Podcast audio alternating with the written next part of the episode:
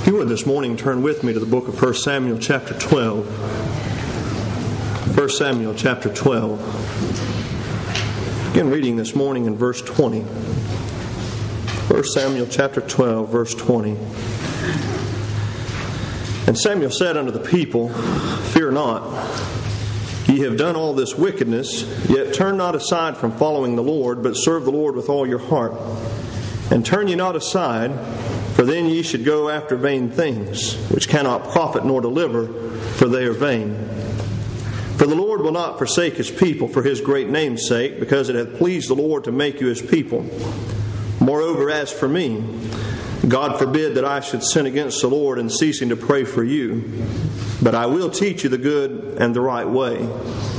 Only fear the Lord and serve Him in truth with all your heart. For consider how great things He hath done for you.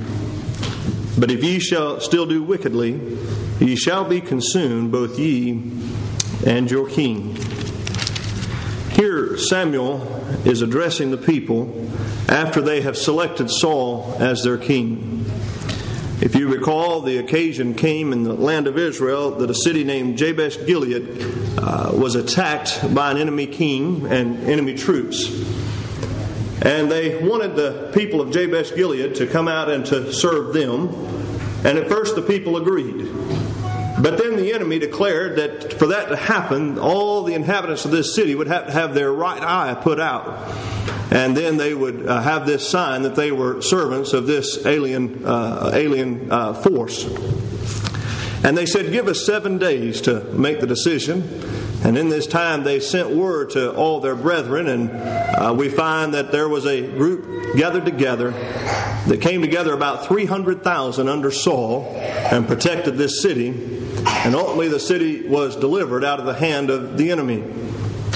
Now we come to this point that the children of Israel are brought before Samuel, and Samuel lets them know the sin that they have committed in asking of God a king.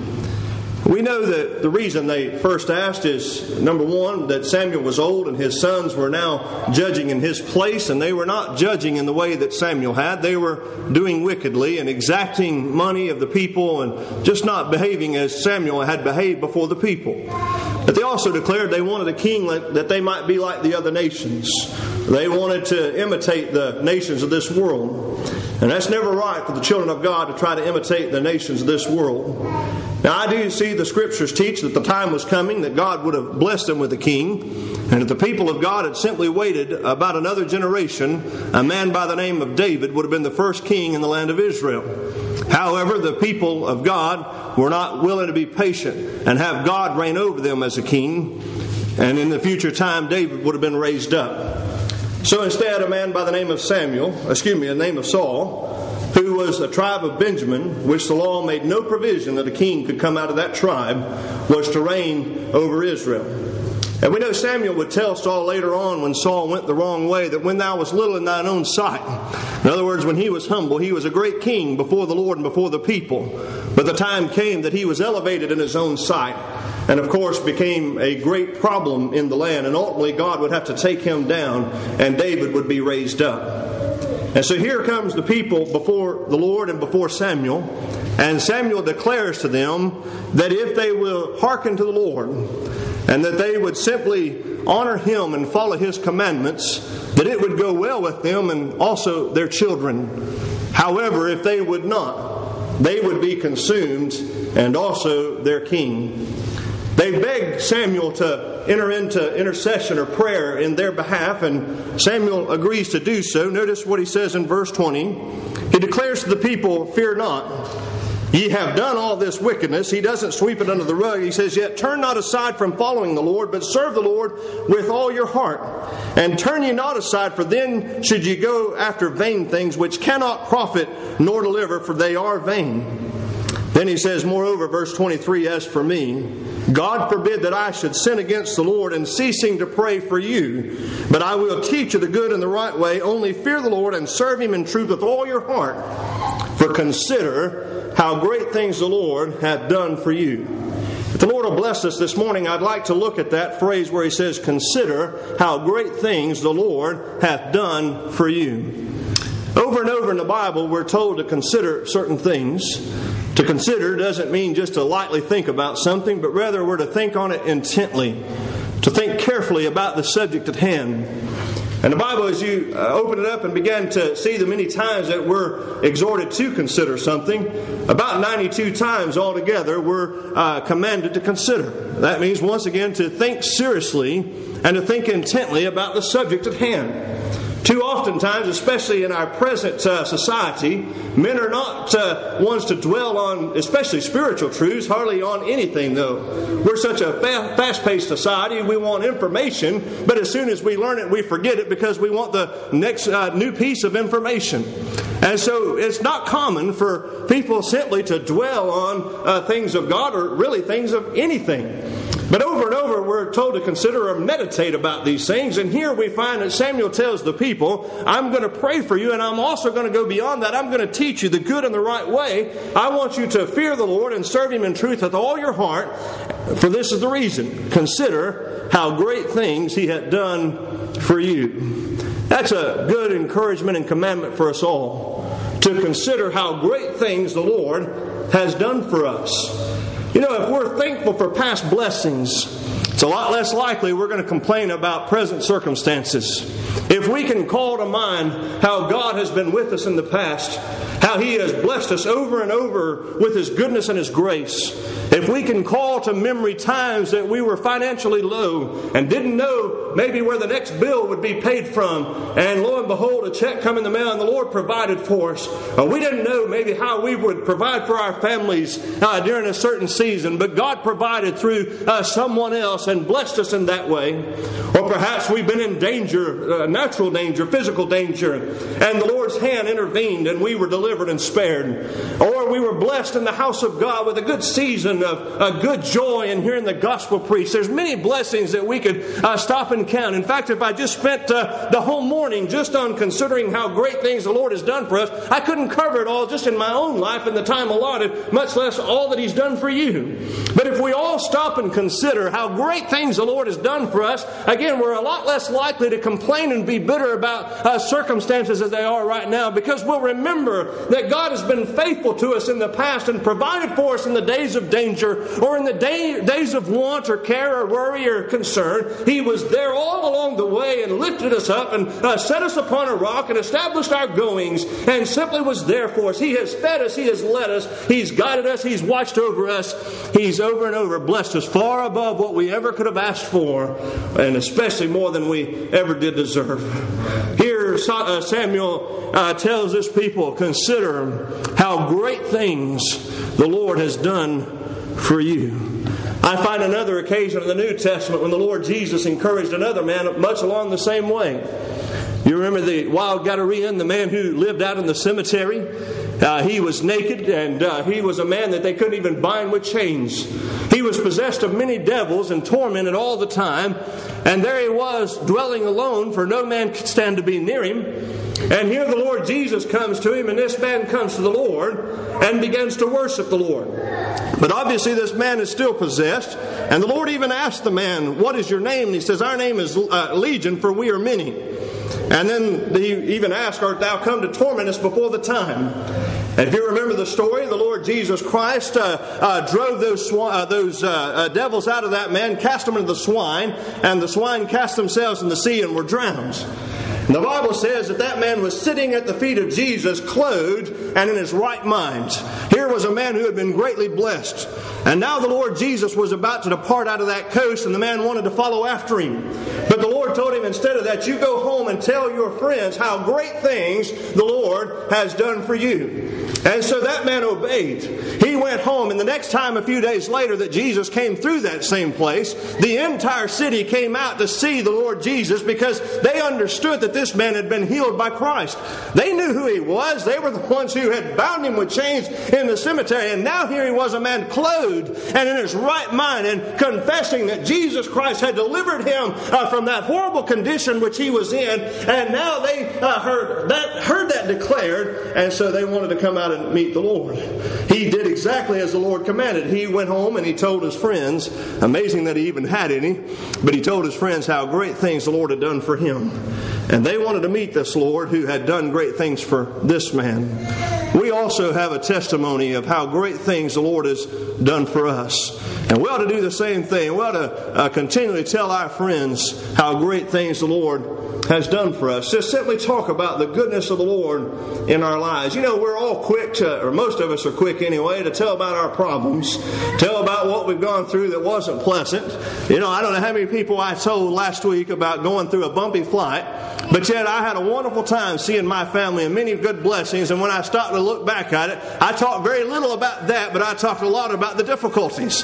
We're just prone by nature to do that, but yet if we would focus rather on the things that are going well in our lives and the many blessings which God has showered upon us, once again in our present difficulties we could call to mind how God has helped us in the past, and we're confident that He will help us again in our present distress. So again here Samuel tells the people there to fear the Lord and serve Him in truth with all their heart, for consider how great things He had done for you.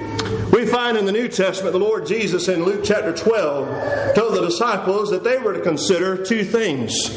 They were first to consider ravens, and secondly they were to consider the lilies.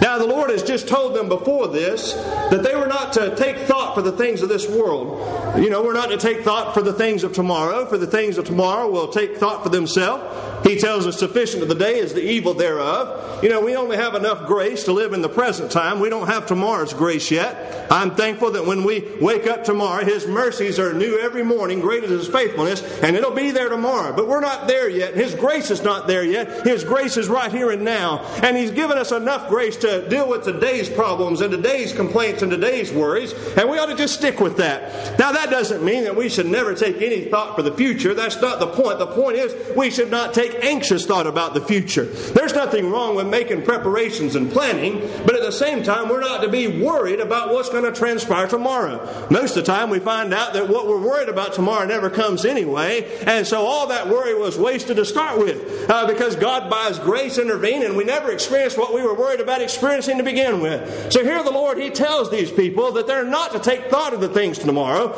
and He also tells them they're not to worry about their food nor their clothing. And of course that's a great concern for us to know, are we going to be provided for? Is the Lord going to continue to take care of us? Are we going to have clothing? Are we going to have food? Are we going to have a house over us? Are we going to be able to pay the electric bill and the water bill? Can we keep going on? And that's exactly what these disciples were worried about. They were concerned simply with the daily necessities of life. And so the Lord turns to them and tells them, consider the ravens. Now here are birds of fowl that have no one to watch over them. They certainly don't have a job to get up and go to every day. He says, but the Lord provides for them. Here they don't have storehouse nor barn. They don't have a place to store away food. They don't have a pantry and the kitchen stocked full, but yet the Lord provides for them. And every day they have the bread that is necessary so that they can continue on. Then He says, consider the lilies. They toil, neither spin not. They can't make themselves garments of clothing. He says, yet Solomon in all his glory was not arrayed like one of these. If God, who takes thought for ravens and takes thought for lilies, certainly He's going to take thought for His elect, which He says, cry unto God both day and night. Here the Lord's point is, look at these two things. Look at a raven and look at these flowers of the field. If the Lord provides for something like that, which in comparison to you or I is meaningless, then we ought to remember that He's certainly going to take care of us and take care of our needs. I like what King David said in Psalm 37 when he says, I have been young and now am old. You know what he's saying by that? I've lived and by experience I have seen something. I'm not telling you this as a young man, but one who's passed through the span of life, and what I'm about to tell you, I have the authority by my own testimony of this truth. He says, I have been young, but now I'm old. I have not seen the righteous forsaken, nor his seed begging bread. What's he telling us? He says the Lord's people have been provided for. Now that doesn't mean that we can always count that things are going to be flesh and full, but the point is this, that God takes care of His children and provides day by day those things we stand in need of. Remember the prayer the Lord gave us as a model prayer to Him, our Father which art in heaven, hallowed be Thy name. And in that He also tells us that we're to pray daily for our daily bread. God daily, thankfully, takes thought for us, and daily He makes provision for us, and daily we're sustained. A lot of times we take for granted those things, though. Maybe we take for granted even our employment, our ability to pay the bills. And if it wasn't for God's providence and God's help, we might have lost our jobs long ago. Who knows how many times God may have spared your own business and company simply because you've been faithful to Him, and that business is thriving because you're an employee in that company, and God wants to make sure you have money to pay the bills and to feed your family. We all know that our economy is a fragile thing, and in a moment we could get a pink slip telling us that our job isn't there anymore, downsizing's coming, we've got to have layoffs, and all of a sudden what we had confidence in can be gone in a moment. But if we have our confidence placed in the right place, which is the Lord of glory, who will provide for us every day what we stand in need of, then there should be no fear or no worry about present circumstances or what might come tomorrow in the business field or in our workplace, knowing that God has provided for us in the past. He's the one that blessed us with this job right now, and we trust He's going to bless us tomorrow just as much as He has today and yesterday and in the years that have passed behind us. Thanks be to God, we have a rock upon which we can stand, and it's not the economy of the United States, it's not the Federal Reserve Bank, but rather it's the God in heaven who owns all the gold of Ophir and the cattle of 1,000 hills. It's all His, it all belongs to Him, and thanks be to God, He takes thought for us and provides for us what we stand in need of every day. Consider how great things the Lord has done for you. Consider the lilies and consider the ravens. If God provides for them, certainly He's going to provide for you. We find in Deuteronomy chapter 4 that Moses tells the people of God that they're also to consider that the Lord, He is God. You say, well, that seems obvious. Well, it is obvious, but yet sometimes we fail to consider it or keep it in mind. Notice what he says. This is Deuteronomy chapter 4, verse 39. Moses tells the people, know therefore this day and consider it in thine heart, that the Lord, He is God in heaven above, and upon the earth beneath there is none else. Thou shalt keep therefore His statutes and His commandments, which I command thee this day, that it may go well with thee and with thy children after thee, and that thou mayest prolong thy days upon the earth which the Lord thy God giveth thee. Now, He's just given us a prescription for a good, long, and happy life. He's just told us if we'll follow the commandments of the Lord, which He commanded them that day, that not only would it go well with us, it will also go well with our children, and our days will be prolonged upon the earth. He's just letting us know that God will be with us, and He'll bless us, and He'll give us those things we stand in need of. But He tells us, first of all, that there's a condition that we have to meet. And the condition is this, that we simply obey His commandments. Now, we know that when it comes to our eternal inheritance, there's no conditions whatsoever placed upon you or I. It doesn't. It's not conditioned on us accepting Christ. It's not conditioned upon us being baptized in His name. It's certainly not conditioned upon us walking faithfully all the way to the end. What it is conditioned on is the faithfulness of the Lord Jesus Christ alone. However, our temporal blessings and our temporal deliverance is conditioned many times, or are conditioned many times, upon our faithfulness to the commandments of God. If we're not obedient to the Lord, we should not expect His blessings to fall towards us. They will not. He will withhold them, and we see that over and over throughout the Bible, especially in the history of the children of Israel. So here Moses tells me, and know therefore this day, and consider it in thine heart, that the Lord, He is God. In heaven above and upon the earth beneath, there is none else. He's the only one. That's what He's telling Israel. There's nobody else to count on. There's no one else to rely on. He's God in heaven, but He's also God in the earth. That tells me there's no one else in heaven and no one else in the earth except God, which I'm to depend on. I'm not to depend upon the employer. I'm not to depend on my own ability to make ends meet. But rather, I need to recognize that God is God in heaven above, but He's also God in the earth beneath, and He is able now to turn things in our way. And He's able, as God who is God over the earth, to make things fall the right way for His children, to turn the hearts of kings, to deliver His children from wickedness and troublesome laws. But He's also able to turn the heart of a boss to be kindly affection towards an employee who's a faithful servant of the Lord Jesus Christ. He says, consider once again in your heart that the Lord, He is God. There is none else. He's the only one, and that's okay because he's a great one. We find in Job chapter 37, not only are we to consider that God is the Lord, we're also to consider the wondrous works of God. In Job chapter 37, we find there's a man by the name of Elihu who's finally speaking. If you'll remember, there were three friends who came to Job in his misery. And after 7 days, they just added to his misery when they began to speak. And after the three old men had spoken all that they had to say, finally Elihu, a young man, spoke up. And that young man spoke more truth than those three old men and even Job did throughout all their conversations.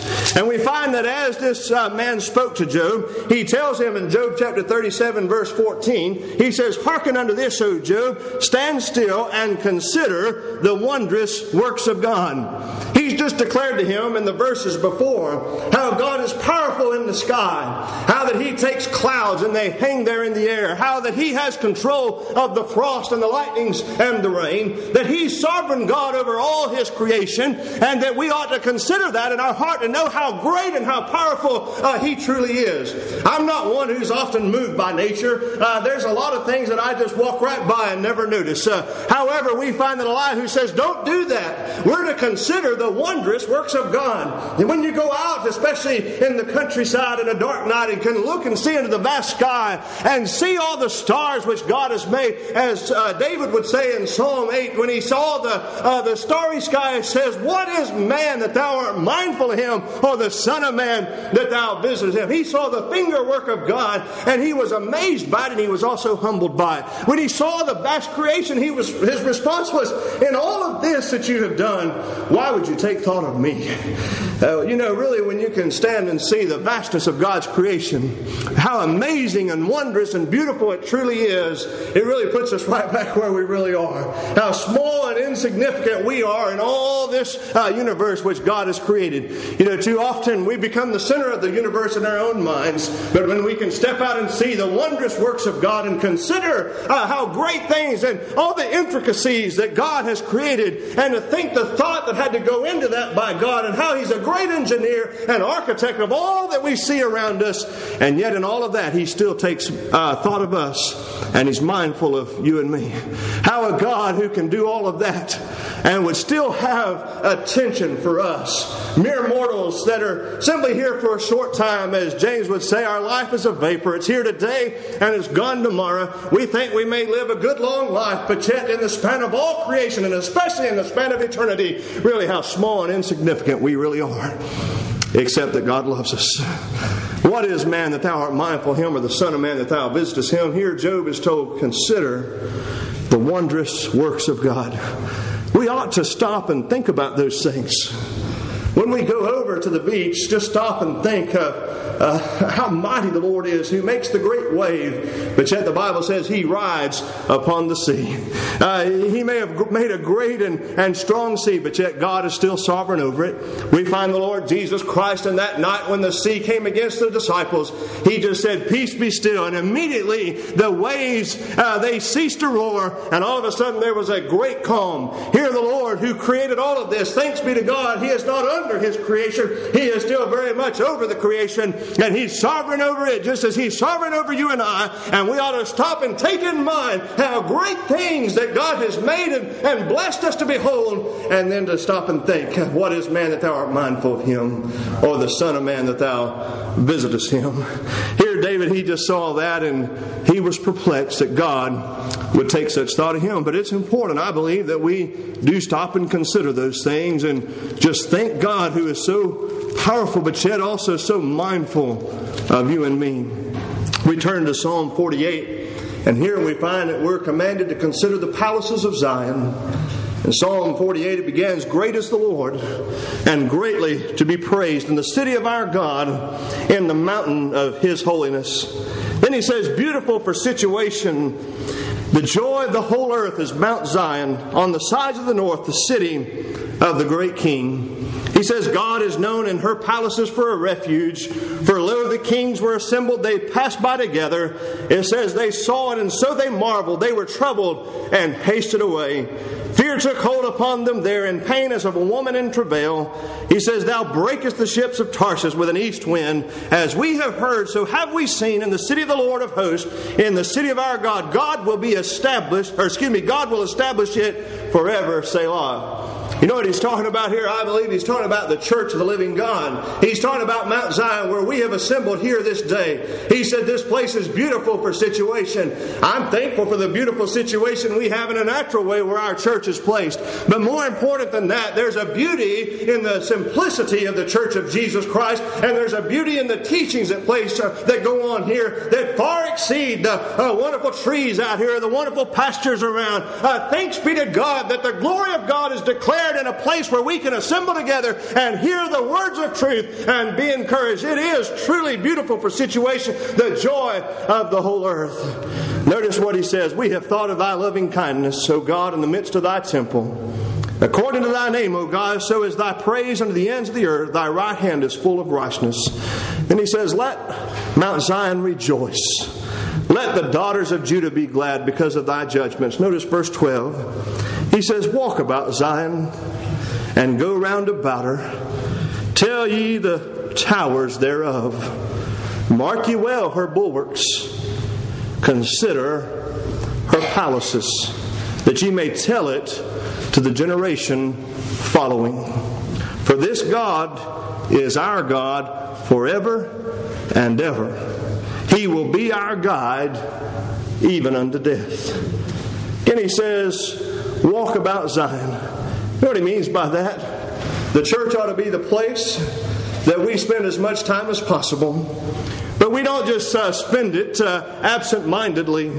But rather, when he tells us to walk about Zion, it means we're to be active in the Lord's house. It also means we're to be thankful for the Lord's house. And we're to understand the beauty of it, the simplicity of it, the doctrine of it, the teachings of it, the order of it, even the discipline of it. All of those things that go about to make up the New Testament church are things that we ought to consider. Notice what he says, mark ye well her bulwarks.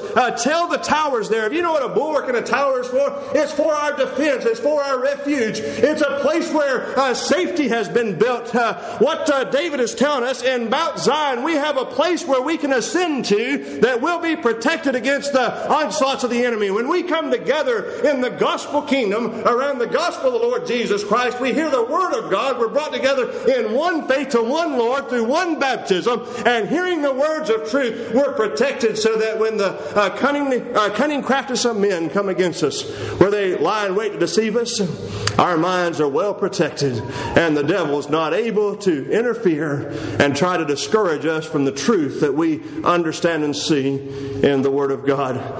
Walk about Zion, go round about her, tell the towers thereof. Mark ye well, he says, her bulwarks, but also consider her palaces.